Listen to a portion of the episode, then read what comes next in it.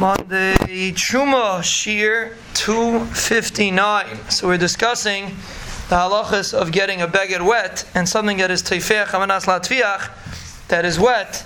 The halacha is you're not allowed to squeeze it, and it's actually you know not of course you're not allowed to squeeze it. The halacha is not only you're not allowed to squeeze it, but it's muktzah because since it was wet, since it is wet, Chazal were afraid to end up squeezing it, and therefore Chazal said that it's also to move. And we pointed out that even if it was wet, bein hashmashis, it is also usher to move it a whole Shabbos, because since it was muktzah ben hashmashis, it's muktzah whole Shabbos.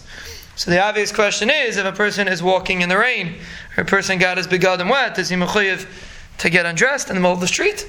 He has begadim, they're muktzah, so know how to move wet begadim. So the halacha, uh, is there an isser to move begadim that became wet on Shabbos? If a person is time cleaned up a spill or something, his begadim got wet, something got wet, is there an isser to move it? And the answer is no. Chazal or matir, if, per, if something happened on Shabbos, Chazal or matir you to move it. Now, now we're to you're not you're not allowed to just hang it up wherever you want. But akapanim al muktzah, there is no isser to move it. So what do you do with it? So the halacha is you're not allowed to hang something in a place where you usually hang laundry. There's an isser to hang something on Shabbos, even a wet item. So let's say a person got wet. He's walking in the rain, and he got wet, and then he comes home, he wants to take off his shirt, he wants to hang it up. So the shirt is not muktzah like we said, because it got wet from the rain, chazal the nasr, such an isser. Well, because it got wet on Shabbos, it got wet in the rain, so it's mutter.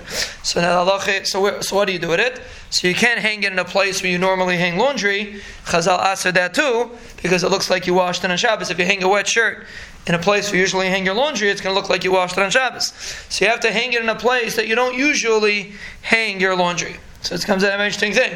People don't know this halacha, but a person gets a wet beged, not necessarily so shchiach, a person gets a wet beged, he has to make sure to hang it in a place where he doesn't usually hang his laundry. That's number one. Number two, you're not allowed to hang it in a place that gets hot.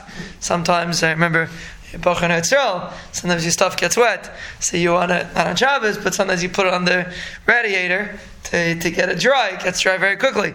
So you now do that on Shabbos because you're cooking the water.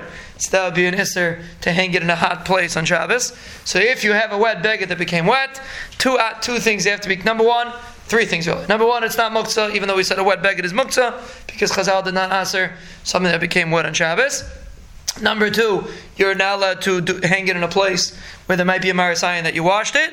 Number three, you're not allowed to hang it in a hot place. That's a shiloh of because you're cooking it. So therefore, you have to make sure to hang it in a place which is not normal and a place that is not hot.